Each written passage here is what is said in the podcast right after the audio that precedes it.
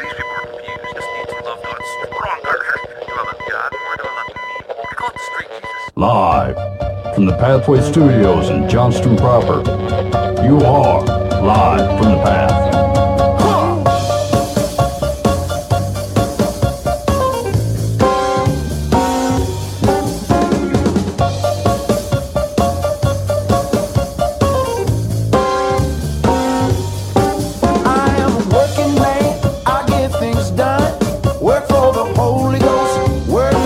Listening to Live from the Path. We're coming from the Pathway Studios here in Johnston. Mike, that has to stop. That needs to stop right now. Okay, here's the problem. If you're on, if you're on the podcast only, you're not catching the video. Mike has got his goofball face. I mean, like 2 inches. I got to clean that camera. You can count my nose hairs, including the one that grows right on top of my nose randomly. Ooh. You have a nose hair on top? Yeah, most of it stays in the forest where it belongs, and every once in a while I'll get this young upstart that wants to come right out the top of the nose, and then my wife will catch it, or I'll feel a stiff breeze wheeling it around like spaghetti. And I'm like, I gotta do something about that thing. I'll get one on my ear that does that, and I'm just like, oh yeah. And then I'll make video for church, and it's like up close, and then it's like on the screen, it's monsters like a tree sticking out. I'm like, why doesn't anyone tell me these things? Hey man, I turned 30 a couple months ago, and I think my shoulder hair knows it. That's when it happened. Started growing. Yeah. Just magic. Yeah. I looked at him 30. And realized that I had shoulder pads on my tattoos, and I hated it. Yeah. And I didn't know if that needed to be added to my grooming regime. Yeah, it was obviously really, not very long. It's actually, you know, you're climbing the age scale when your haircut lady's like, "You want to do something about that ear hair?" I'm like, "Yes, please." Yeah. What do you mean? Please. Yeah. Please do that. I can't hear. What are you saying? What was that? Okay, thanks for listening. Hey, Ben. Oh, yeah, we're on live. Here's what we got going on the show tonight. All right, Boova's here, whatever. Say hello to Boova. He's also unnaturally close to what is going on today. Yeah, buddy. Got their face in this camera. I don't even post the videos to YouTube anymore. It turns people off. I gave up on YouTube fame about 12 years ago. Yeah, I doubt that. Wait a minute. Hey, hold up first off. Wait a minute. Boova, if someone were to say, look, I can get, like, you make a deal with, it's not the devil, but like some sort of deal with Tom Cruise. It's not the devil. Tom Cruise says, look, I can make you a YouTube star overnight. And would you have interest in it? Would you want to be a YouTube man? No. Mr. Influencer. Yeah. No. I feel like for a second I'd say yes, but then every bit of my lack of self-esteem would eventually go no. No, you're like that lizard in Spaceballs where the guy's trying to eat the eggs or whatever, and then the lizard comes out and really wants to be the star of the show. The hello, my baby, hello, my darling, hello, my ragtime guy. The lizard. That's your inner YouTube man. It is a chest burster that is supposed to be like from Alien. I haven't seen that movie. The lizard in Spaceball. Whatever. Yeah. This is what I'm talking about. Look how close you are to that camera, Boova. Hey. This is not necessary. I do not have these kind of problems. All right, so here's what we got going on. All right, that's enough of you. It's like Piston Honda from the Mike Tyson's Punch-Out. Okay, I got a few... I have an observation. I was sitting next to, I was out driving, and I pulled up next to a dude who was listening to a podcast, and it was real clear. Like he was an African American dude, and it was obviously a couple of African American fellas on this podcast, and so I only caught like 8 seconds of this, but the phrase that stood out to me was, "And all those white people with their HOAs." And so here's why. This is a weird where this got me, because I heard retirement plan? No, HOA is like homeowners association. Yeah. Oh, yeah. So here's I have no idea what the rest of the podcast was about. I don't know this man. I don't care what the podcast is. What it got me thinking of though, just by that one phrase, it's just a weird thing to say because it implies that like, hey man, white people as a whole live in places of which people are paying HOAs. Yeah. Okay. Mm-hmm. So, I never have, for the record. No, I don't know anybody that does. But, like, that's exactly what I was thinking. What it got me thinking about, in case you're the person that is easily offended and you're like, oh, where is he going with this? What it got me thinking about is I wonder if there's anybody that does, like nationwide giant perception studies. Because what would be super interesting to hear is that, like, if you were to ask...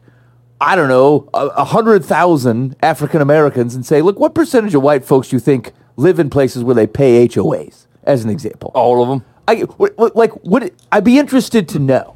Because, and I thought about that, like, there's all kinds of, like, you'll be careful how you ask these questions, but, like, just think of all the types of questions you could ask where you could feel like what people's, not just, like, what's your opinion, but, like, what's your perception? You have a belief of how the world works, how groups of types of people, how age-bracketed groups of people are, what their lives are like. And then be able to say, here's America's perception of itself in all its cultural and diverse glory. And then here's the reality. Here's what you believe about white folks who pay HOAs. And then, like, you think it's 80%, it's 15. Does that now how do you reshape your world based upon where your perceptions are at? And, like, I don't know. You'd have to have, like, a bucket of probably 200 questions. There'd be, like, some real good questions in there. Like, what percentage of people who have beards hunt, do you think? Yeah. You'd be like, 95. Right. Every time I see a guy who's got a beard and an air conditioner hat, I feel like he killed something within the week. Yeah. And, like, how many guys have killed something within the week? Well, actually, very few. Yeah. Because it's just, and it got me, it just seemed a little bit different than, you're always reading surveys about, like, people's opinions on something, and, like, people always trying to twist demographic and other facts to fit their narratives. It would be super interesting to me to take, like, a hands-off, here's just a stack of questions, 150 high, we're going to ask 100,000 people a year for the next 10 years. And, like, I bet there's all kinds of things where I have a perception that I'm wrong. And right. I would never know it. There's not a forum for me, because what I'm going to do, what I'm going to ask, as many white guys as I can think of, hey, does anybody... To have an HOA? Boob ain't been here for like 2 years. He's on his phone, Ben. Texting my wife. Give me a second. He's on his phone. Yeah, I know. I can't help it. 2 years, Ben. Yeah. He's in that phase in his marriage. That's some real HOA behavior. Yeah, I know. Yeah. Pardon me for being worried about being four white men in a room talking about 100,000 African Americans talking about anything. We were saying we were going to poll everybody. Wait a minute. Is this your perception after you did not pay attention to the conversation at all? First off, because you think we're in trouble. The whole point was, it wasn't to assume what you know about anything. It was to ask and have an understanding of, well, here's my perception of the world, and then here's what the reality is, so you can learn from that perception. And then what you did was stop using your phone and then present like we're trying to present, like we know what 100,000 black fellas think. I am incensed at this behavior. I can tell, and I am too tired in any way, shape, or form to try and rebuttal against what you just said. But no, you were not goodness correct. Goodness me. You're not correct. Anyway, the point was, is that, like, it made me think that, like, part of the barriers that we have is just perceptions. Like, we have a perception, and they're not even, like, stereotypes, even. They're just, like, we think the world works a certain way, or we think certain groups of people or people in certain situations are realities, and, like, I'm not sure there's a great forum or a way to actually confront those types of things in a relatively unbiased way. Yeah. To get people to express it. Anyway, so, like, I tried to look to see, like, I typed in annual perception survey, and of course I didn't find anything that I enjoyed. It just made me think that, like, it would be very useful to know where my perceptions are wrong.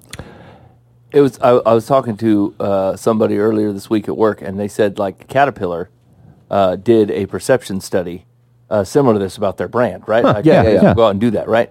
And, like, largely in Europe, the common perception is Caterpillar is a boot maker. They make boots. Oh. Because the machines aren't as that big of a deal, right? Like, if you come to the Midwest, you're like, okay, we make end loaders, we make skid loaders, we make combines, we make... Yeah, that's what I think of, yeah. Yeah, like, because as soon as you hear Caterpillar, like, big machines, moving dirt, that's what we do. Because that's what we do in the Midwest, right? But you go over to Europe where they don't use them as much, and they're like, Caterpillar's a boot manufacturer who may dabble in machines. Wow. And so that's super interesting to me, because I would never have thought anywhere in the world that somebody would think Caterpillar is anything other than big dirt movers, you know? Well, I always wonder, you know, we've had this conversation I have with many people over the years, like, what is the person who's never been to church, what's their perception of what church looks like? Yeah. And then how does that blow up, you know, when they attend a particular church? Right. Not realizing you can go to 10 churches and have 10 completely different experiences. Yeah, also I true. Mean, completely, you know. But if you've never gone, you think, well, they all do X, Y, Z.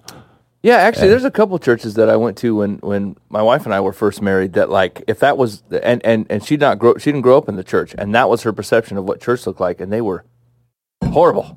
Huh. They're just horrible, right? There's one of them we walked in, and, like, we weren't there for 5 minutes, and all of a sudden I could sit up front, she had to sit in the back, and she was supposed to be on the cherry pie ministry or something, and they were already telling her, like, how to get to the directions to the house. And I'm like, holy cow, we got to get out of here. This is not the place for us, you know? She's like, all churches are like this? I'm like, no. Wait a minute. You had to, like, you were separated? Yeah. Yeah. Dudes up front. Ladies in back. I want to know more about the cherry pies. Yeah. She was instantly part of the cherry pie ministry. I like that. And actually, I did go to we went to another church where they brought a cherry pie to us, like the after Sunday, because we were a first-time visitor. Yeah. We showed up Monday with cherry pie, and it completely creeped me out. Did you eat it?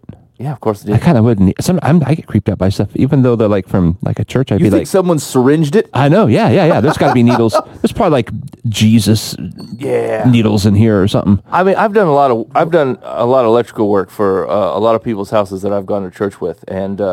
Yeah, it'll take you off potlucks for a while. You're like, ooh, I don't know that I can eat food from people's houses. So this tells me that you guys are prone to internet conspiracy theories.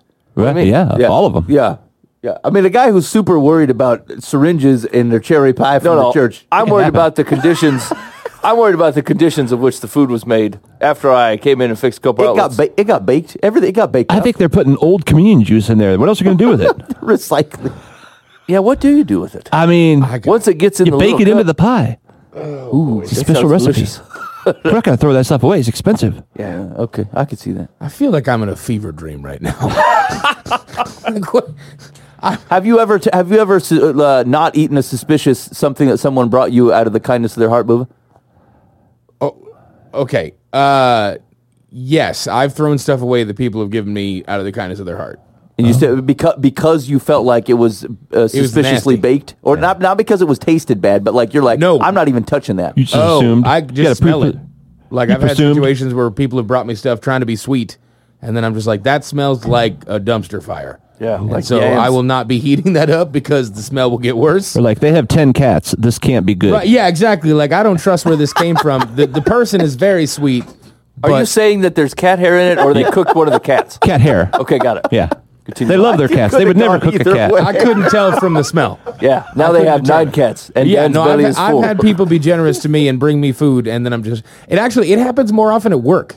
Oh yeah. Like people bring me food because like I like to cook and I like talking about the food that I cook a lot. Like I do a lot of stuff like that. Yeah. And so people are just like, oh yeah, well I cooked this. I'm gonna bring it for you, and I go, great, that sounds fantastic, and then they do, and I'm just like, cool, I'm gonna take this home, and then it never goes home. No. Yeah, it gets thrown away almost immediately. Yeah. Go ahead, Dan. Well, I was saying, like the electrician thing. Like I've been in a lot of people's homes in the pastoral world or heard their life stories to the point where the church potluck, I'm like, this is someone who might put a syringe in a pie. That's right. I mean, I go right. I know too much. There's somebody that used to bring peanut butter and jelly sandwiches. I'm like, thank you, Jesus, for these people. There's not a whole lot you can do with this. You can't do much. Yeah. I've seen their kitchen, and I still don't want to eat it. Yeah. Man, I had my pastor over like a month ago, and now I'm worried about what he's thinking about my place. Yeah. Fact, he's just allergic to cats. No judgments. So it's just that you filter things. You file things away. Yeah. Like, that's why they call it meatloaf. It's not real descriptive on what kind of meat they're using. Stay away from the Engeldinger meatloaf at the potluck. Yeah. And definitely count the layers on that bean dip. Yeah. Oh, yeah. It's not 7 layers. This is 5, Karen. And I would say anything over 3 layers has got some mystery business in there. Yeah. That, and if you count just shredded iceberg lettuce as a layer, get out of here. Did you check the expiration dates on that?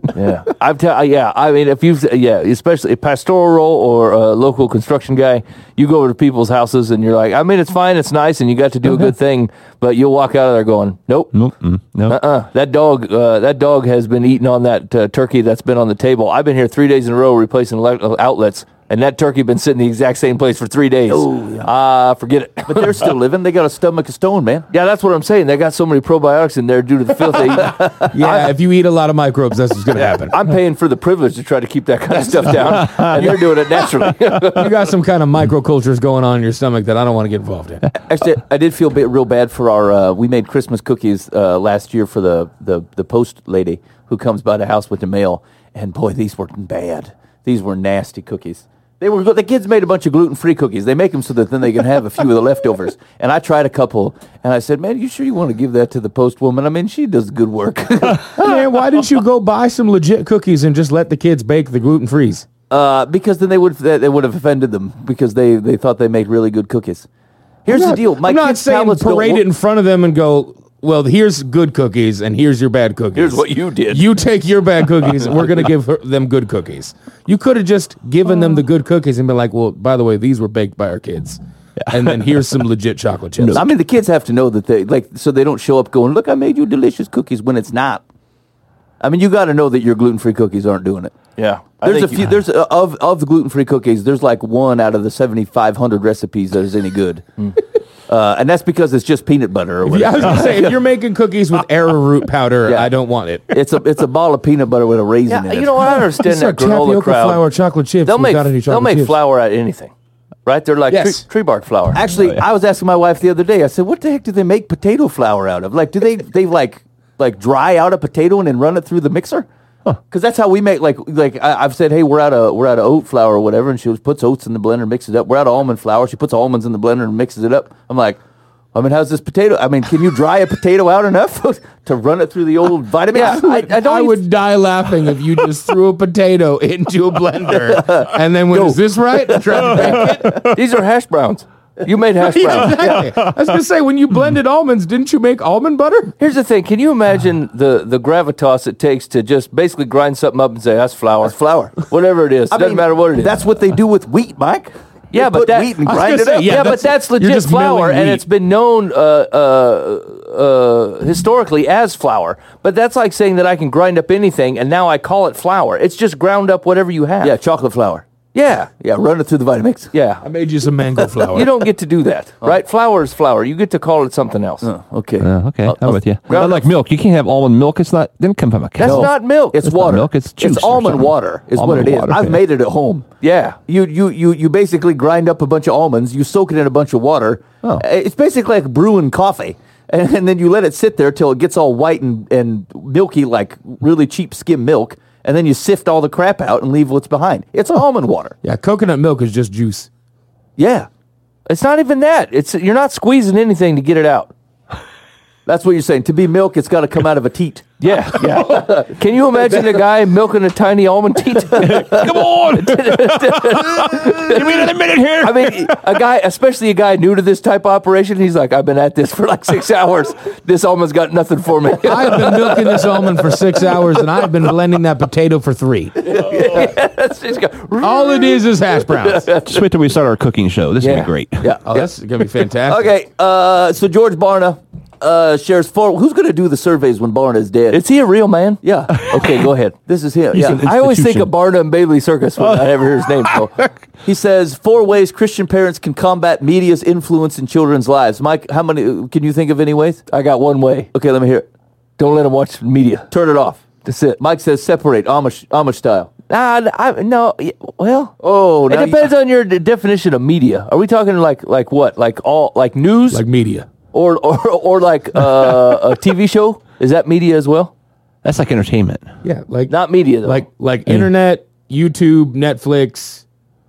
Yeah, TV. Yeah, all that is media. Any of that? Yeah. Oh, okay, I got it. Because that's social media like plus media, multimedia. Yeah, right. Yeah. I feel better criticizing other people's lists than coming up with my own list. So you read his list, and then I will criticize it. Okay. All right. He says, the most significant influence on the development of a worldview in America today is what we absorb from the media. I'm not... Now, he would know, I guess, but I'm not sure that's true. He's a media company. I don't see the kids listening to media. I'm thinking of news. Okay, never mind. Yeah. So think about anyway. So it could be social media. It could be any media.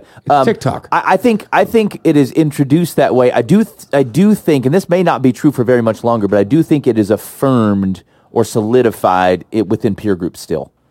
I don't like, there's some people that walk out on a rail and follow a personality, just like people always have, but like major shifts I think are still happening with affirmations in close, friend groups and contextualized, even if that's happening over social media. I don't think it's just as bland as you got an idea and it changed your life. Mm-hmm. I could be wrong about that. Let's see. And if that's the case, then that says to me as a parent or grandparent or somebody who cares about the development of the worldview of children that I've got to pay attention to what media is investing in those children's minds and hearts. So they enlisted 4 M's that parents should employ to combat the harmful influence of the media on their children. M's? Yeah, 4 M's. Starts with an M. Mm-hmm. Number 1, he first invited parents to monitor what these kids are being exposed to because our research shows that most parents are happy to buy their children every device the kid wants and then leave the kids up to determine what they're going to take in through all those devices. Mistake. They don't even know what their kids are being exposed to. So is this something that, Dan, did you actively monitor? Now, your kids were on the... I suppose teenagers would have been exposed, like they had devices and things, right? They like they got phones when they were in sports and were being left alone in the parking lot, and we thought, okay, that we need to know when this practice is over. It's like a weapon. You call when there's protection. You need protection. Well, just when it's time to get picked up. Yeah. Because otherwise, like, well, I don't know when the practice is over. I'm not going to sit there for 2 hours waiting for, you know, if the coach is in a bad mood and it goes, you know, whatever. Yep. Yeah. And so it became like, okay, that's when they got the phones. But we tended to go toward the cruder phones available at the time. You know, like they never had smartphones. Rudimentary. We were, you know, okay, in charge. And then, so did you monitor, do you ever feel like checking history of things or stuff like, you ever feel like you had to do any of that? I didn't. I mean, who knows what they could have done secretly, but there was a trust there, and like, we had so many conversations. We talked about so many things that I figured I had set them up so that whatever they were exposing themselves to, they would know how to maneuver it. Yep. I tried to make them because I knew, like, you're not. It's there. It's just there. Right. I mean, you can monitor it, but it's everywhere. You know, and their friends have it, and you know all that. So we tried to prepare them for that. Yeah, that makes sense. I think that's a good point. Is that regardless of how close you think you can lock your own joint down, like there's always the friend. There's always the friend who's got the Playboy somewhere. I mean, you know, exactly. Like, there's always the friend who's.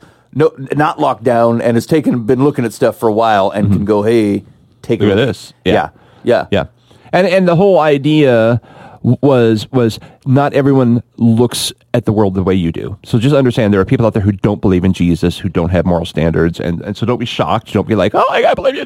You just know that. Yep. And it's not healthy for you. That's right. Mm-hmm. Okay, yeah. Mike, what are you doing? I mean, our kids have devices. I do, I think when I gave them to them, like, I asked them if they understood how, the internet browser works or how Netflix works, and I said, look, your history stays. Mm-hmm. I check it, I mean, really randomly, but not very often, but basically, I mean, I use the same accountability for me, right? Like, I figure what's me is good for them, right? Like, my history stays. And if you didn't have anything to hide, then there's no reason for your history ever to be clear. Yeah. Mm-hmm. So just if I find your internet history is short or gone or missing, or I can't find out what you've been watching, I'll probably have to take this stuff back. But I don't do it on like a weekly or even a monthly basis. It's like 7:00. Yeah. Here's the thing that I can tell with my kids is like if they spend an inordinate time on electronics. They start to get a little bit of a me-centric attitude, right? Like, and it happens to adults too, right? It's just more noticeable because they have a parent, you know, in the room. I probably do the same thing. There's just no one parenting me, you know. But like, and so if I see that coming, or if I feel like that's coming on, or I need an explanation on some behavior I've been looking at.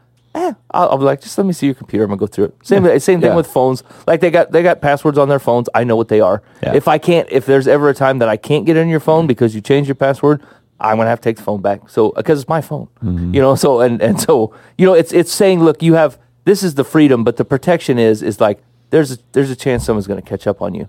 You're gonna check up on what you're doing. Yeah. Yeah, okay. Yeah, that makes sense. I think mine's similar. It's the cost of the device is transparency.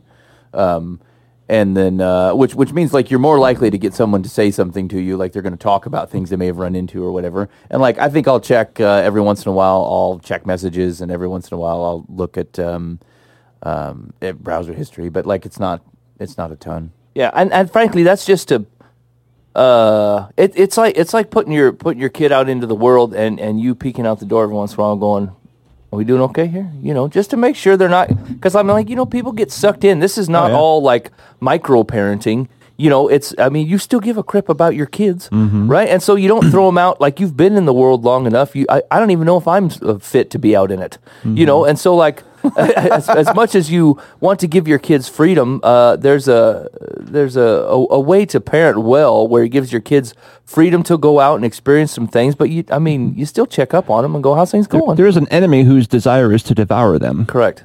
And he's quite cunning. Yes. So, yeah. Okay. All right. So we agree. Monitor makes sense. Mm-hmm. Okay. So also suggested that parents minimize it because our research also shows that in America, the biggest addiction in our country is media. We spend more time literally absorbing messages from media than anything else we do except for sleep.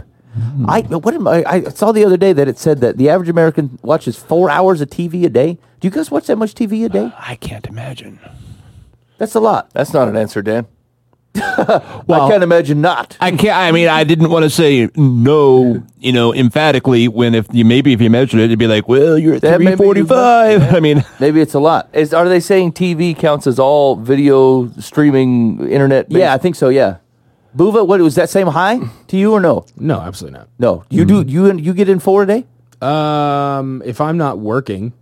Mm. And it's a day off where I actually am trying to relax a little bit. Back. Yeah, I can see that a day like that. Yeah, yeah. But an average of 4 hours? No, a day? Not an average of 4 hours because I'm working. Yeah, that seems real high. I'm working or sleeping. I don't know. I bet two. You watch something every night, an episode of something. Yeah, okay. Watch a couple, 3 episodes or something, or with your significant other while you're decompressing the day and saying whatnot. I think the biggest thing I would do is watch YouTube videos of cooking. Mm-hmm. I watch, cooking shows. Are they about cooking?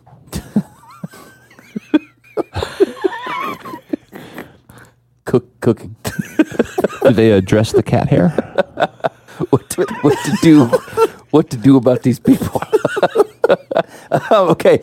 All right, so minimize. Ben, just to reiterate, I did want to let you know that the shows that I do watch, mainly, I would say cooking. There's a lot of food involved. Cooking food is the usual thing. Grilling. Not to be redundant or anything, but it's cooking. Sometimes they're just heating up the food. Sometimes they're actually right. I wouldn't even call it cooking. It would just be reheating. Yeah, fire elements. But a lot of them are, cooking. Did you ever? I guess so. How do you go about this? How do you minimize for your kids? We'll kick them out of the house and be like, "Look, you can't. It's nice outside. Go outside." Or it's not nice outside. Get out. I don't care either way. We do a time limit, so you can have phones or be on electronics after 8, and you got to be in bed by 9 or 9:30. Yeah. And so you get to use your time wisely. But this is the beauty of giving that type of freedom is because the next day or the day after they'll be like, "Oh, I just really wanted to." Play a game with you, Dad, and then you weren't around. And I'm like, you had between 8 and 9:30, and this didn't come up. You made no mention of this, but all of a sudden technology's gone, and all of a sudden Dad's a real hot commodity, just realize that, words and actions, you know what I'm saying? I can see right through this. We're like, I just didn't have time to clean my room. You had time between 8 and 9:30 to do it, and you did not, so it couldn't have been that important to you, Yeah. And so, it helps give a little bit of, cause and effect, some structure that goes, look, you do have some freedom, but realize, it's not free of all responsibilities. It's not an hour and a half that gets taken completely out of the day. If you didn't get your laundry done, I don't want to hear nothing. I don't want to hear nothing about this, right? You had time to do it and you chose not to. Yeah. So, that's true. That's true as an adult, right? You're setting people up for life. As soon as you get out of your mom and dad's house, you can sit around and do nothing all day. You're going to have a hard time eating, sleeping, wearing clean clothes, or doing all the things that you've accustomed to while living at your mom and dad's place, Yeah. Okay, the next one was mediate. Serve as the mediator between what the media is trying to get you to believe and what we as followers of Jesus believe based on what the scriptures teach. He remarked that if parents are watching a show with their children that exposes them to an idea that runs contrary to the biblical worldview, they should tell them, we know that's a lie because the scriptures teach us this. Okay, I don't know. I wouldn't say it like that. No. Yeah, I'd say it differently. Like a real nerd. That's 100%. That's not with our system. Sorry, did you just say something was real nerdy? Yeah, to go, we know that's a lie. Colossians 2 says that's a lie. Yeah, that seems nerdy to me. Yeah, it's like saying, because the Bible tells us so. Yeah. What did Jesus love me? Yeah.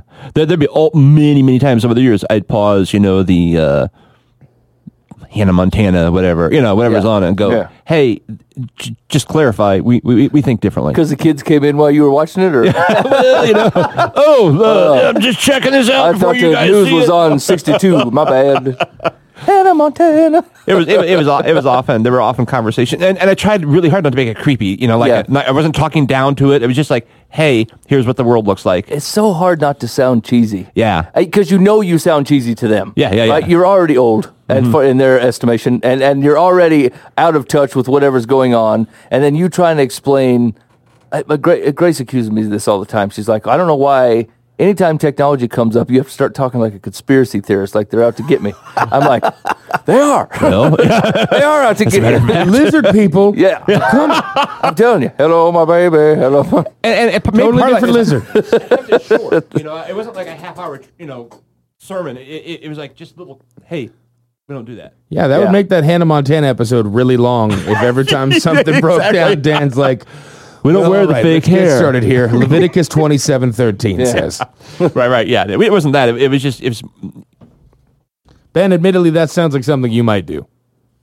What do you mean? Like I would give the Bible verse? No, as in you'd spend the 25 minutes talking about why something that was said in one line was bad. Oh, no, I might definitely do that, yeah. Turn the Hannah Montana episode into 4.5 hours. Yes. Because you keep pausing and going, okay, I know we just talked. Yes, pegged, guilty as charged. Actually, I spent a number of... I feel like you come up with a quiz at the end of it, all right, now why don't we believe that?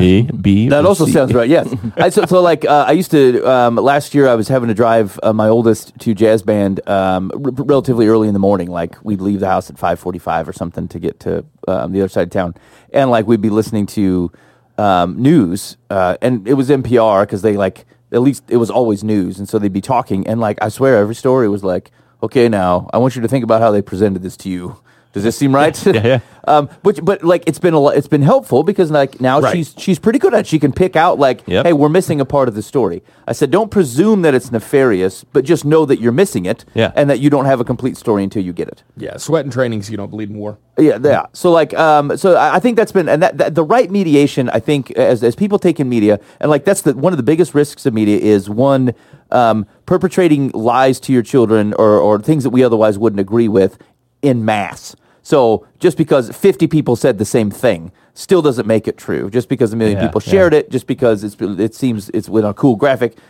Secondly, you're almost never getting, especially with social media, you're almost never getting things in context. But it's also true for all forms of traditional media. If someone told you the state of the war somewhere in the Middle East in under 90 seconds, you did not get a full perspective. Right. It's just not, you just didn't. And so reserve judgment.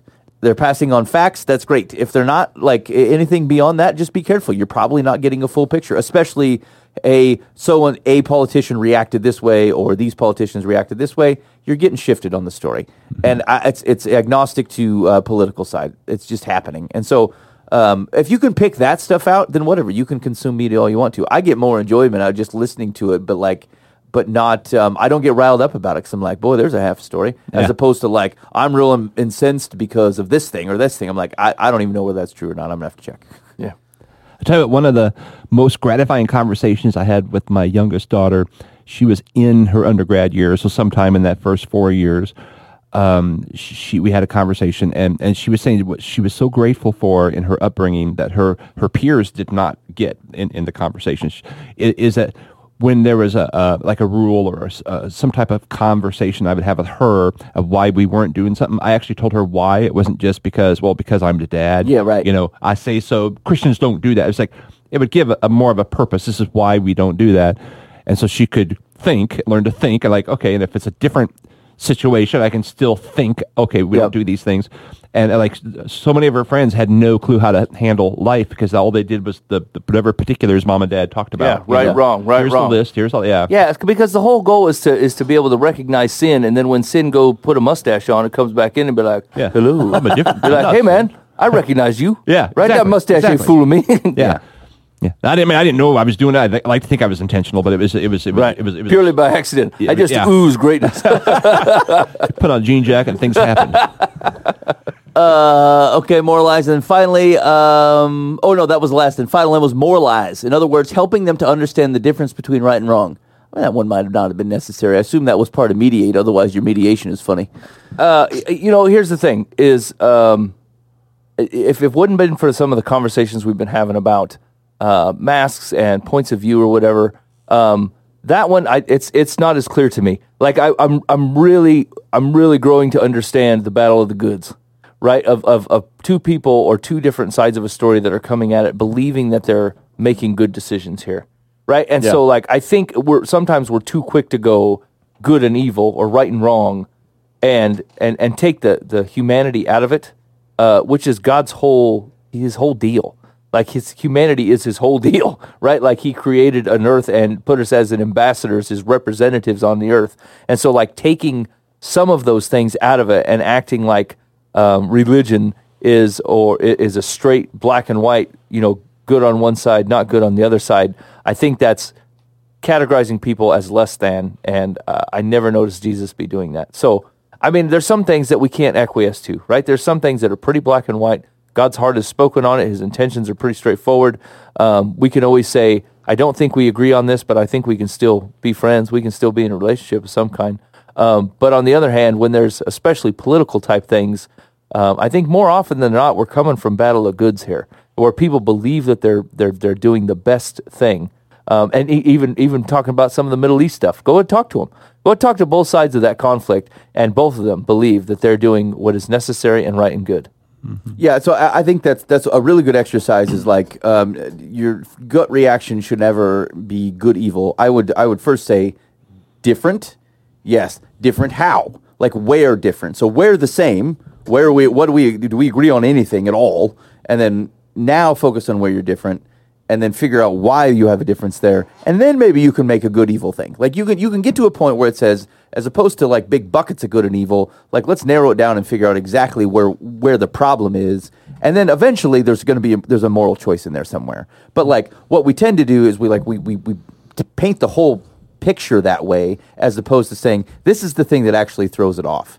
We're good here. We're good here. This is where we parted company. These are where the decision tree took us, and then ultimately, that's the moral question that we're not agreeing on. Because like, that's you can point that's substantive. It feels like human versus human unnecessarily when we just go, you have an idea, I have an idea, I hate you for that.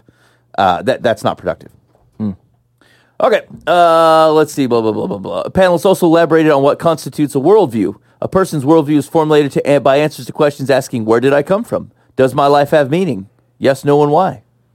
I don't care about that. That's an odd addition to the story. Yeah, yeah. Holy cow, it goes on for another 8 paragraphs of blah, blah, blah. So noting that there are 16,000 hours between kindergarten and 12th grade, you cannot overcome the impact of those 16,000 hours by taking them to church on Sunday and maybe taking them to youth group on Wednesday night. So I do think that's true, although you counted the number of hours they have exposure to school. How many hours do I have at home? Like, because I'm not relying on my Sunday school teacher or the pastor to rescue my kid. Mm-hmm. Like, you're going to have to parent them at home. I think you double down on that. Yeah. Like, there's a lot of folks. In fact, I was Focus on the Family put something out on the Facebook this week. We're like, here's how to talk to your kids that have walked away from Jesus, or how to prevent them from walking away with Jesus, right? And the comments were just filled with parents that like, I did everything right. I lived a good Christian upbringing. I taught them everything that Jesus should have known, and they walked away from Jesus anyway. Mm. And like 2 out of my 3 kids, you know, and it was just comment after comment after comment, and. Every once in a while, you'd get someone in there asking for prayer for that situation. I'm like, I believe that guy. Mm-hmm. That guy I'm on board with. Everyone else, I feel like. And here's the thing: is like it's way more common than you think. You are like you're a good parent. You love your kids, and that's not what we're talking about here. But you take the spiritual thing, the thing that God has taught us about how His world is supposed to work, and you said we better leave that to the professionals. The thing is like if you want. Especially youth group and church attendance for a child to mean something to them, they need to be reinforcing what you're already doing. That makes it legitimate, is because they know that your mom and dad aren't just religious zealots, and that's just not them and how they are, and they go into another community of people and go, oh, well, my youth group lady was saying the exact same thing. And so that must be God's deal. That must be what God has said, not just what mom has said. You know, and so that's how you youth group and church programming for kids start to add legitimacy to the things that you're doing at home. But if it doesn't exist at home, now the youth group guy's the zealot, or your pastor is some kind of hard-nosed jerk face. Yeah. You know, in the kids' estimation, well, you know, they don't really make that big of a deal out of this stuff at home, and so obviously that guy's hard to get along with, right? So you're not doing yourself any favors trying to do it that way. Yeah, I agree. So, and it talks about schools laying a foundation that the media then supports. So I guess if there's a broad takeaway here, it's that like you should, whatever those four M's are, should probably be true for almost anything your kids are dealing with. Like mm-hmm. you don't turn your kid over to anything. Right. You're constantly monitoring how much exposure they have to any given thing, talking them through it. And their friends. That's right. Yeah. Yeah, yeah. Same difference. Yeah, they're peers. Yeah. Yeah, yeah, yeah. So just I guess sum it up, be active in their lives. Yeah. And then tell them true things in reaction to the things they're running into. And if this can be an encouragement for you, it's never too late to take your role as a parent back. Doesn't matter how far you let it slide. You gave them devices, they got 4 devices, and you let them go crazy wild for the last 3 years, and you're like, I got to do something, but they're going to be mad at me. I got to take their devices away. Just do it. They're mad at you anyway. Just take them away. Yeah. Just take them away. And then, I mean, you'll give them back to them. You know, like you'll find where you feel comfortable as a parent for them. But if you failed, don't live in the failure. Don't be like, I've already done it. I've already made this. You let them date somebody that you shouldn't have. You let them go somewhere where they shouldn't go. Just say, yeah, that was my reaction last week. That is no longer my reaction. Here's what we're going to do moving forward. Right? Just take it back today. Don't sit on it and wait and worry about their feelings on the matter. That they're children. That's your job, is to parent them. And like, you cannot let their feelings run your house. You've seen their feelings. They're wild and unpredictable. Yeah. Yeah. And I think it's not like, that's the thing, is that you got to be reasonable with your kids, is that like, they're depending on you to help them set boundaries. They don't know what the boundaries are. They're going to press them. They're going to push around to see what works and what's good, what's not good. They're going to try out different ideas and stuff. And like, if you don't act as the boundary, they're going to keep on a going, because that's what they're testing. Like, everybody does. Adults are still doing this. Like, you're still trying things out and going, okay, I can handle that. Or, you know what? No, I can't. Now, maybe if you live a tame life, and it has to do with how many tamales you can eat, or how many sodas, or how late you can drink soda. But like, you tell me you're not still doing it. Like, you know, you say, man, I probably shouldn't drink all this soda. And then you're going, I'm going to try this at 8:00 and see if it works out. And then it doesn't work out. And you're like, oh crap, I'm going to have to not drink soda after 5.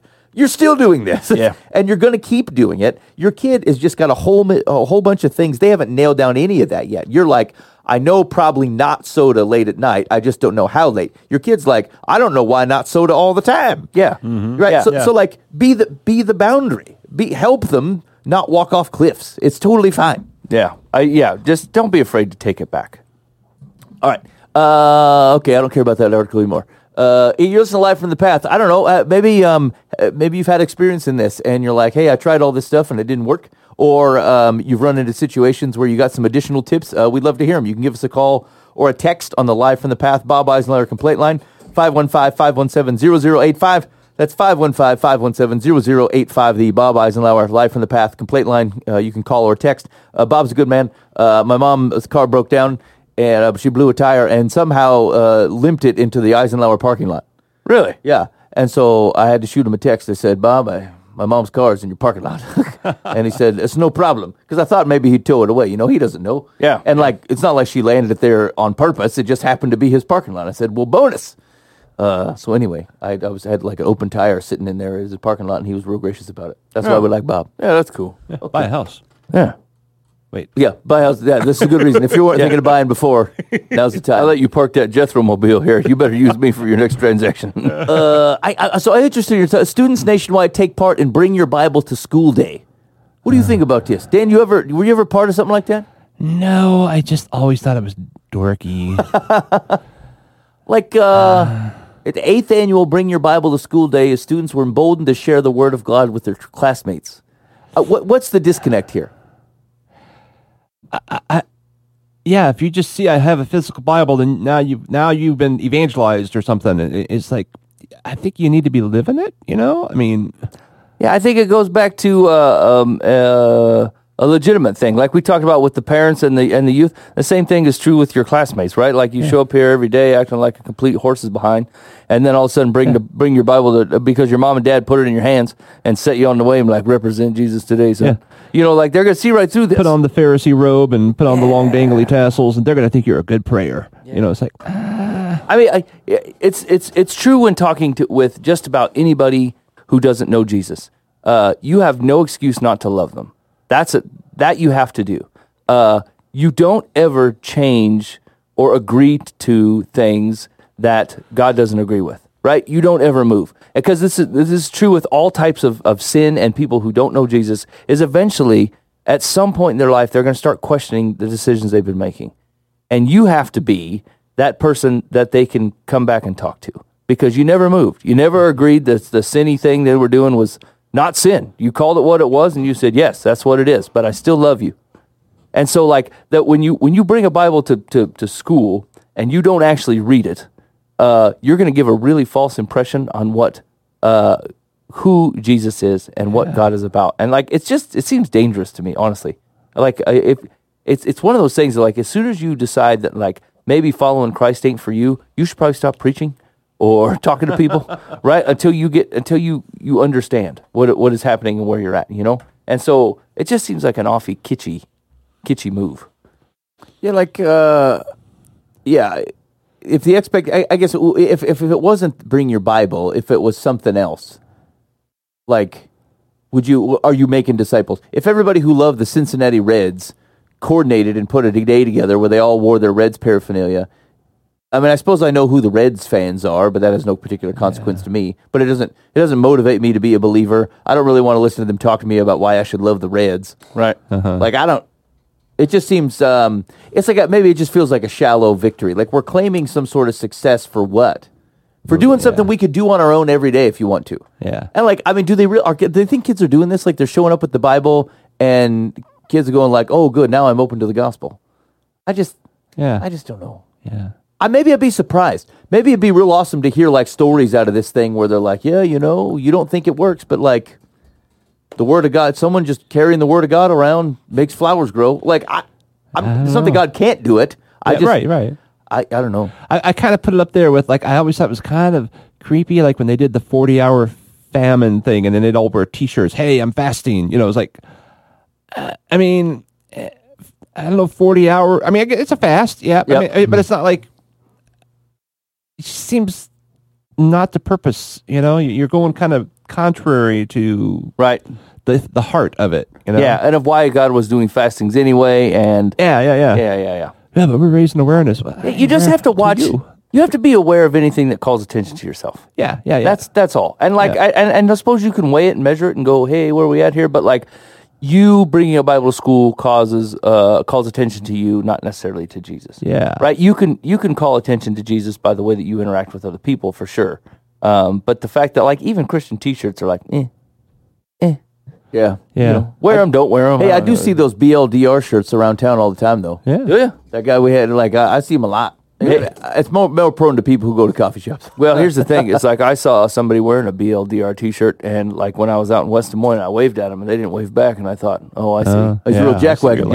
Yeah. We got. I was about ready to call that guy we had come in and say, like, you need to go get that shirt back. You deconstructing? That's right. I'm getting rid of the D and the R. So the guy from who's Focus on the Family, no doubt, he says it opens doors for students to talk to their friends about the gospel. Like, this was the occasion. If they're your friends, like, I don't know why you'd have to focus it on this. I'm not sure that, like, the door was shut because you didn't physically bring your scriptures to school. Yeah. I don't know. It connects them with other believers in their school. That seems kind of handy. I can see that. Yeah. Except for, because of how they've set up the event, I might be a little wary of either the parents or the kid who's the guy who's like, heck yeah, Bible day. Yeah, we had a guy on our football team who would carry his Bible around. Like, I don't know if I ever talked to him. Yeah. And I was a total Bible guy. I totally loved Jesus. Yeah. And I was just like, you're kind of weird. Yeah. Yeah. But because it says more about me. It feels like he's going to use it aggressively. Like, you just don't. Yeah. And this one is actually makes me nervous. It allows them to celebrate their religious freedoms in the United States.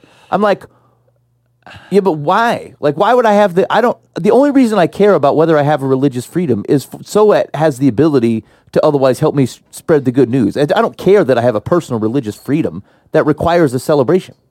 Like, it's the wrong thought. Like, that seems like an exercise on, I want to show you that I have a right to do this. Yeah. That doesn't change the world. That just justifies you. No, there's dudes on the other side of the world that are carrying their Bible to go to the market because they might get shot on the way there, and they're going to read it while the guys are filling their order, right? Like, it's part of their day. It's part of the regular, right? It's like saying, like, hey, wear your socks to work day, and you're like, finally. Like, I wear socks to work every day, and everybody knows it. And so, like, it's odd to call attention to something that, like, either you do it or you don't. Either it means something to you or you don't. And, like, people will know that, hopefully, by the way that you're living it out. And so, like, the one day of, hey, hurrah, showing it to everybody kind of stuff is, like, once again, I think you just got to be careful that of what it's calling attention to. Yeah, yeah. It is cool to meet other, like, to know that there's other Jesus people. Maybe we could, maybe we put something else together, like wear a gray shirt or something. I don't know, like figure out. I always thought the flagpole prayer thing wasn't so bad. I didn't think it was like they had kids get together at the flagpole before school started, just right? Praying. Yeah, just praying. I'm like, okay, one, you're bringing God into this deal. You're praying for your school that you're going to, and you get to see the other Christian folks.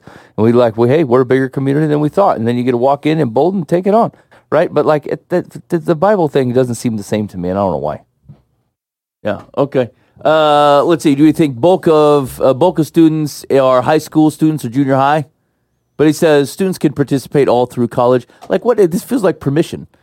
Like, you think college kids are going to ask you, is it okay if I bring my Bible today?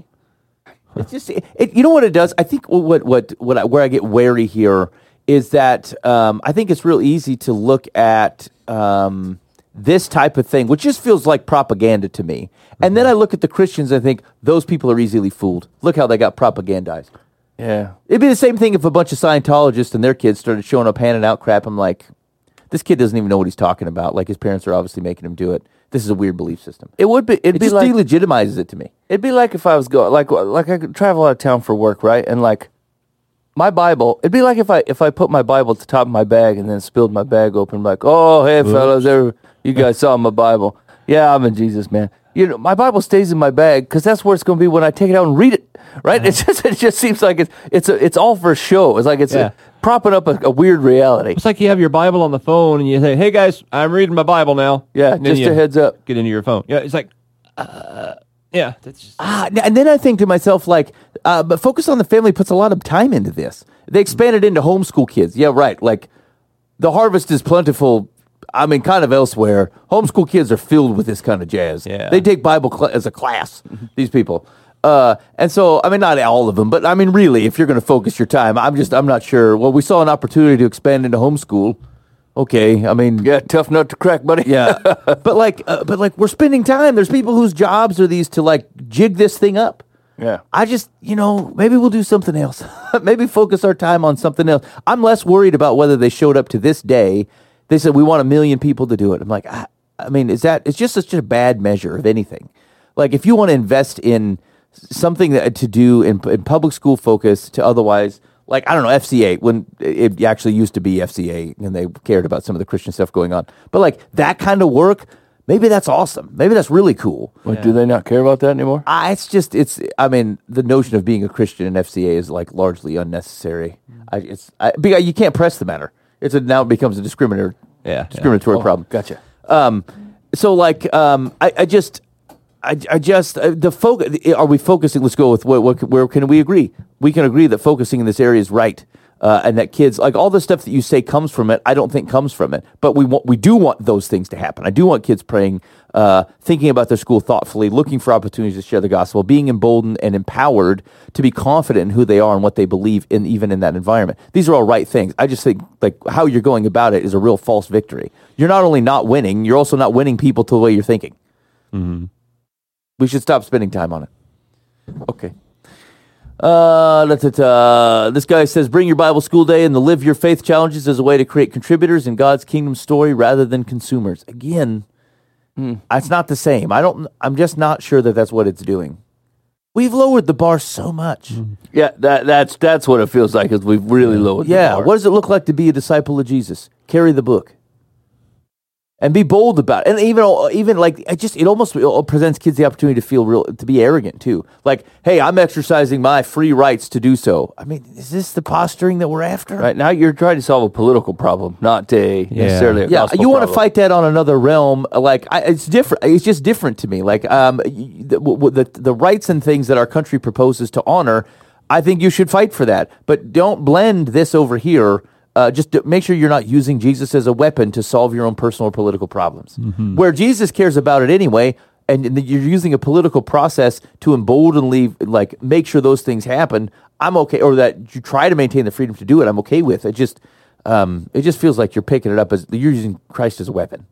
for something you can, for you. And like that seems real bad. Okay. Finally, Texas A&M kicker recited Psalm 23:1 all night before hitting game-winning field goal against Alabama. Okay. Hey, you remember what I was saying last week? We have trouble reading these stories. So I'm like, here's how they're going to go. We're going to find something that seems like super Christian, and we're going to glad on to it and get a lot of encouragement for it when we probably shouldn't. Bingo. Yeah. He said it all night. Hold on. What did he say here?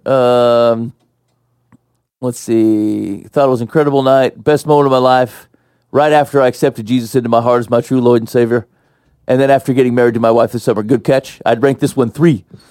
After the game, he deflected the praise for his kick and turned it toward his team. It's not just me. I get to do a little fraction of it. Blah, blah, blah, blah, blah, blah, blah. What does he say about this thing? Oh, he tried to just focus on doing his job. I was just repeating Psalm 23:1 to myself all night, which is the Lord is my shepherd.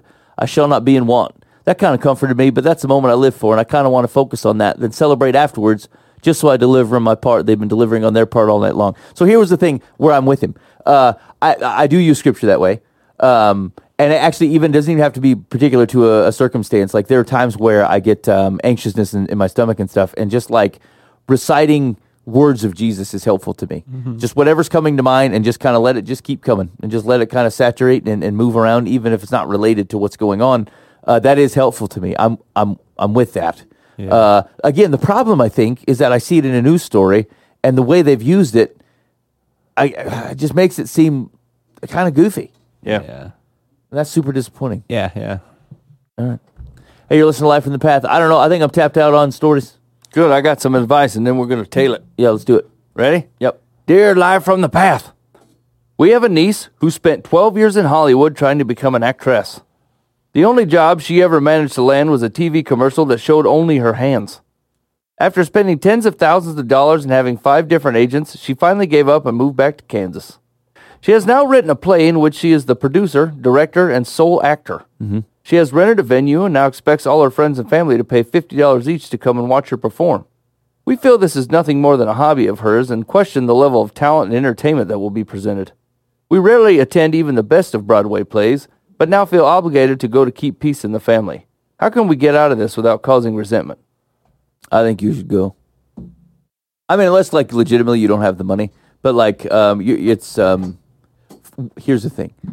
I think you're going to have a good story one way or the other. Either you're going to be super impressed, or you're going to be able to talk. I mean, not with everybody, but definitely with your spouse on the way home. You're like, boy, that was real rough. Yeah. We ain't been fleeced like that in years. I just don't know about this. I had a suspicion she was awful. I saw her handwork. Yeah. And I mean, you don't have to go. I wouldn't feel any particular obligation, but like, I'd go. I'd probably go. I probably would too, and I'd probably grumble about it to my wife all the way there. They're sucking $100 out of us. Yep, right. Nothing brings marriages together like a mutual grumble. Yeah. Especially if it's on like a tertiary side of the family, right? Like it's deep into your wife or deep into your side, and you're like, these clowns. Yeah, we'll go, but I'm telling you what. And then you get to leave and go, that cousin, I tell you what. Yeah. Better not do this again. We can't be hanging out with these people. I mean, you don't have to go again. I mean, like I said, you don't have to go. I don't think you should feel obligation. And, like, there's no reason. If they try to guilt you, then that's on them. That's their fault. And, frankly, then they've shown their true colors. Yeah. But, like, you know, I would just make a night out of it. I think it'll be a good memory one way or the other. It will bring some entertainment, something to talk about for years to come. I'd just go. Yeah, agreed. Yeah. Because if she doesn't have talent, it will flop. And then, you know. I mean, have a story, right? Yeah. Right. And it's like nobody else is coming, so. Here's the thing. I'll tell you this. She still wrote a whole play, and rented out a theater, and is acting in a whole thing. And so, like, it could be the world's worst play you've ever gone to, but, like, even completing a play, even if it's bad, is still a level. Someone's put a level of effort, and that's all you're showing appreciation for. You tried. Yeah. Even if you I still go to the little kids' soccer games. They're terrible. I still go. Yeah. Secular says, shame on you. This production, for better or for worse, is the culmination of 12 years of effort on your niece's part. Not to mention her heart's desire. If you care at all about her, spend the $50 and invest an hour or so of your time in her production. Her level of talent may surprise you, but if it doesn't, at least you will know you did the right thing for the sake of the family. I don't know if it's the right thing or not. I would take out the weight of sake of the family. That's not, if your family is going to part company or hold an animosity to you because you didn't want to drop 100 bones to go see this play, I'm not sure that's a particularly healthy relationship. True. They will, oh, it's too bad they didn't want to come or whatever, but like, you know, I would get rid of the weight of that, but do it anyway. Just go anyway.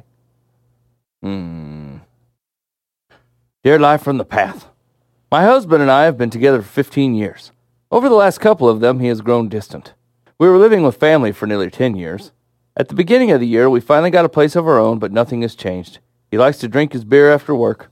I've asked him not to, but he does it anyway. I've caught him in lie after lie about his alcohol intake and jobs he has left in years past. As long as I go with the flow, everything is fine. When I get upset, he always promises to do better, but it never lasts long.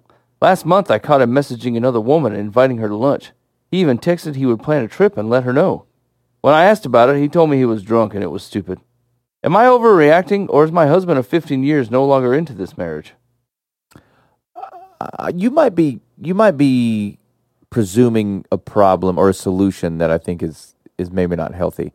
I wouldn't assume things were going well and then now he's becoming distant and slowly fading away from you. I think your husband is an alcoholic, and I think he's lying to hide that. I think a guy who lies to hide his alcoholism will just as easily lie to hide other things going on in his life, and maybe even as a consequence of how he feels about himself, either while he's drunk or because he gets drunk. And so I think you have a problem that is then expressing itself in 50 different ways that has very little to do with, hey, we were real close romantically and now he's fading away. I don't know that I would presume that. I think it's much more of it is probably tied to his use of alcohol. Yeah, I agree. I think there's problems going on in his personal life that he's trying to get a grasp on, and he's run to alcohol. And you guys see if you could get him into some counseling, get involved in the church, and try to start turning things around in your life, and give him something to look forward to. I mean, he's gonna need some help. Yeah, and he's got to want to do it though too. I mean, that's what I was gonna say. I think it's fine. There's no reason to believe if someone says, "Hey, I really want to change." Like it has to reflect. Yeah, it has to reflect in what they do. So like if you say, "Hey, I want to see a change too. Let's set up a counselor or let's go to these meetings," and he says no, then like at least you know it's going to be just as heartbreaking. But like you can relieve yourself of that burden. Yeah, you cannot do it for him. It is his thing. You want to give him every motivation to do it. You want to encourage him to do it. You want to be steadfast in kind of the ups and downs of what that looks like for him. But just know that it is not your burden to carry. You don't have to believe him just because he says he wants to change. He has to demonstrate it, and you can offer to do help with good things, but don't let that burden sit too far on you. It's his to carry. Okay, Secular says, you are not overreacting. Whether your husband is drinking because he's no longer quotes into your marriage or because he is unhappy about other things going on in his life is anybody's guess. The question is, are you still into this marriage and the person your husband has become? Unless those issues are resolved, your marriage doesn't stand a chance. I don't think you have to say, are you into the person your husband has become? That's too shallow of a look at humanity. People often become different, sometimes good, sometimes not as good. And if they had the ability to move and change to good and not good, then that would presume they have the ability to move and change back or to something better. And so I wouldn't just be too shallow about that. Have some optimism. Like he needs it. There's a point where it'll feel like you're doing things that aren't actually helping at all. But you'll know when you get there. But in the meantime, double down on helping him and be praying and working with those who can, get him on a path. And let's hope that he takes it. Yeah. Okay. Last one. You ready? Yep. Dear Life from the Path, I have been with a man for the last 6 years. He has been separated for 20 years. When I asked him if he was going to finalize his divorce, he said no. When I said I would like a commitment, he said he gave me one when he moved in 5 years ago. I said I want more. His wife even asked him for a divorce, but he said, it's expensive. I told him by my upcoming 50th birthday, I want a yes or a no on the divorce. What should I do? I mean, you kind of set it in stone already, didn't you? I think so. It's a little too late asking for advice now. You kind of already threw the gauntlet down. Wait, I love this guy. This is a classic dude here. He's been separated from his previous spouse for 20 years. Still hasn't filed the divorce. And the woman goes, I want a commitment. He said, I moved in 5 years ago, didn't I? So this guy's a real clown. Yeah, you gotta get as far away from this as possible. Yeah, that was a bad investment in time, I'm afraid. Yeah. Here's the thing. And this tends to be dudes that are doing this type of thing. But like don't presume that he's going to treat you any differently than the lady who came before. Yeah. Like, I don't know if that, but that's where you're too optimistic. I told you to be optimistic for the drunk, but you already committed that guy. When you're not already committed to someone, there's no reason to believe that they're going to treat somebody better than they treated the last person. Mm-hmm. Secondly, like, it's okay to say, look, if I'm going to commit my life to you, I got to see it. You've proven it to me. Like, here's how you know this. We have ceremonies for this type of thing. It goes, hey, do you promise to commit to me? And I say, yeah. That's why we do weddings. Everyone sees it. You got witnesses. It's all great. This back alley stuff like, oh, yeah, I committed to you when I moved into your place. But, like, no, I'm not going to tell you that in front of anybody else. And, no, I'm not going to do the formal ceremonies. Like, and yes, I'm going to stay married to my ex-wife from 20 years ago. For what purpose at all? Like, no. Yeah. No, you're out on this thing. Like now, directly. Uh-huh. Yeah. Agreed. Well, that's it. We're just going to cut it. We're not going to even wait for his answer. We don't need a yes or no on divorce. Nope. If he was going to do it, he'd have done it already. Right. You know what he thinks. And he's like using you. That's right. Exactly right. And like you have no reason. And here's where you don't have to have optimism. This is not a guy fighting for what's good. He's fighting for what's bad. Mm-hmm. He wants to be able to continue to perpetuate the bad thing because he's a selfish turd. He's controlling both women. Yeah. I mean, he needs to be stopped directly, and you're going to put a stop to it. Yeah. You're going to be the one that sees this for what it is and goes, I'm out. Or we need to rent a bus and go visit him. Yes. Yeah. No, that was that. Wait till we get this bus. Yeah. Okay. These are good options. Sure. Live from the Path. Secular says, assuming this man lives with you rent-free, you have spent the last 6 years with a house guest who is more concerned with his net worth than your need for validation. We didn't say anything about that part. Yeah. Just threw that in. What does that have to do with anything? Well, it was too expensive to get a divorce. Oh, to get a divorce, yeah. Right. Are they that expensive? He's looking for, all of a sudden she's going alimony or something, I suppose, or it's like 20 years apart. I mean. I feel like the court would go, look, you guys seem to have got this just fine. We're staying out. If his wife wanted a divorce, it would have happened already, and the issue of property division could have been bifurcated. Obviously, this arrangement is serving them both in some way. Your next, I didn't think about that. That the ex-wife is still hanging around for some kind of reason. Yeah, I mean, you can't force her to stay married to him, can you? I mean, you can do a no contest divorce after a while, right? I mean, 20 years of separation. I assume most states, maybe not New Hampshire or whatever, but most states got a path to this. I mean, do they still have shared furniture? I mean, I can't. Is he coming home? Yeah, I don't. Yeah. This sounds like garbage. Yeah, it does. This guy's a hot mess. He is. Secular continues, your next step should be to make a final decision about whether the status quo is acceptable to you, because it is not going to change. Nope. Okay. Yeah, we agree with all that stuff. Yeah. Right. Boy, this wasn't super controversial today. Yeah. These are pretty straightforward. Maybe we straighten Secular up. Yeah, she's been listening to the show and getting turned back on righteous. Yeah, that sounds right. Hey, thanks for listening to Live from the Path. We do appreciate it. Make sure you can go to livefromthepath.org and catch back episodes of the show, at least for the past few years. We love that. And actually, it was just, I see you guys are digging on some of the old podcasts that we've got retitled and out for glory. And so thanks for checking on that. We do appreciate it. If you've got the time and the inclination, we love it if you leave us a rating. I'm not sure if it does anything or not, but it does provide some level of encouragement, at least to know that you listen to the show, even if you hated it. We don't mind that at all. We'd love to hear from you either that way or through the Bob Eisenhower Live from the Path complaint line, 515-517-0085. That's 515-517-0085. I could be wrong, but I think we're out next week because I think I'm out next week. So it might be a few weeks before we drop a show for you. We got some stuff that we recorded in the can that I might release if I can find the time to do it. In the meantime, be faithful in the means. God will handle the ends. You've been listening to Live from the Path.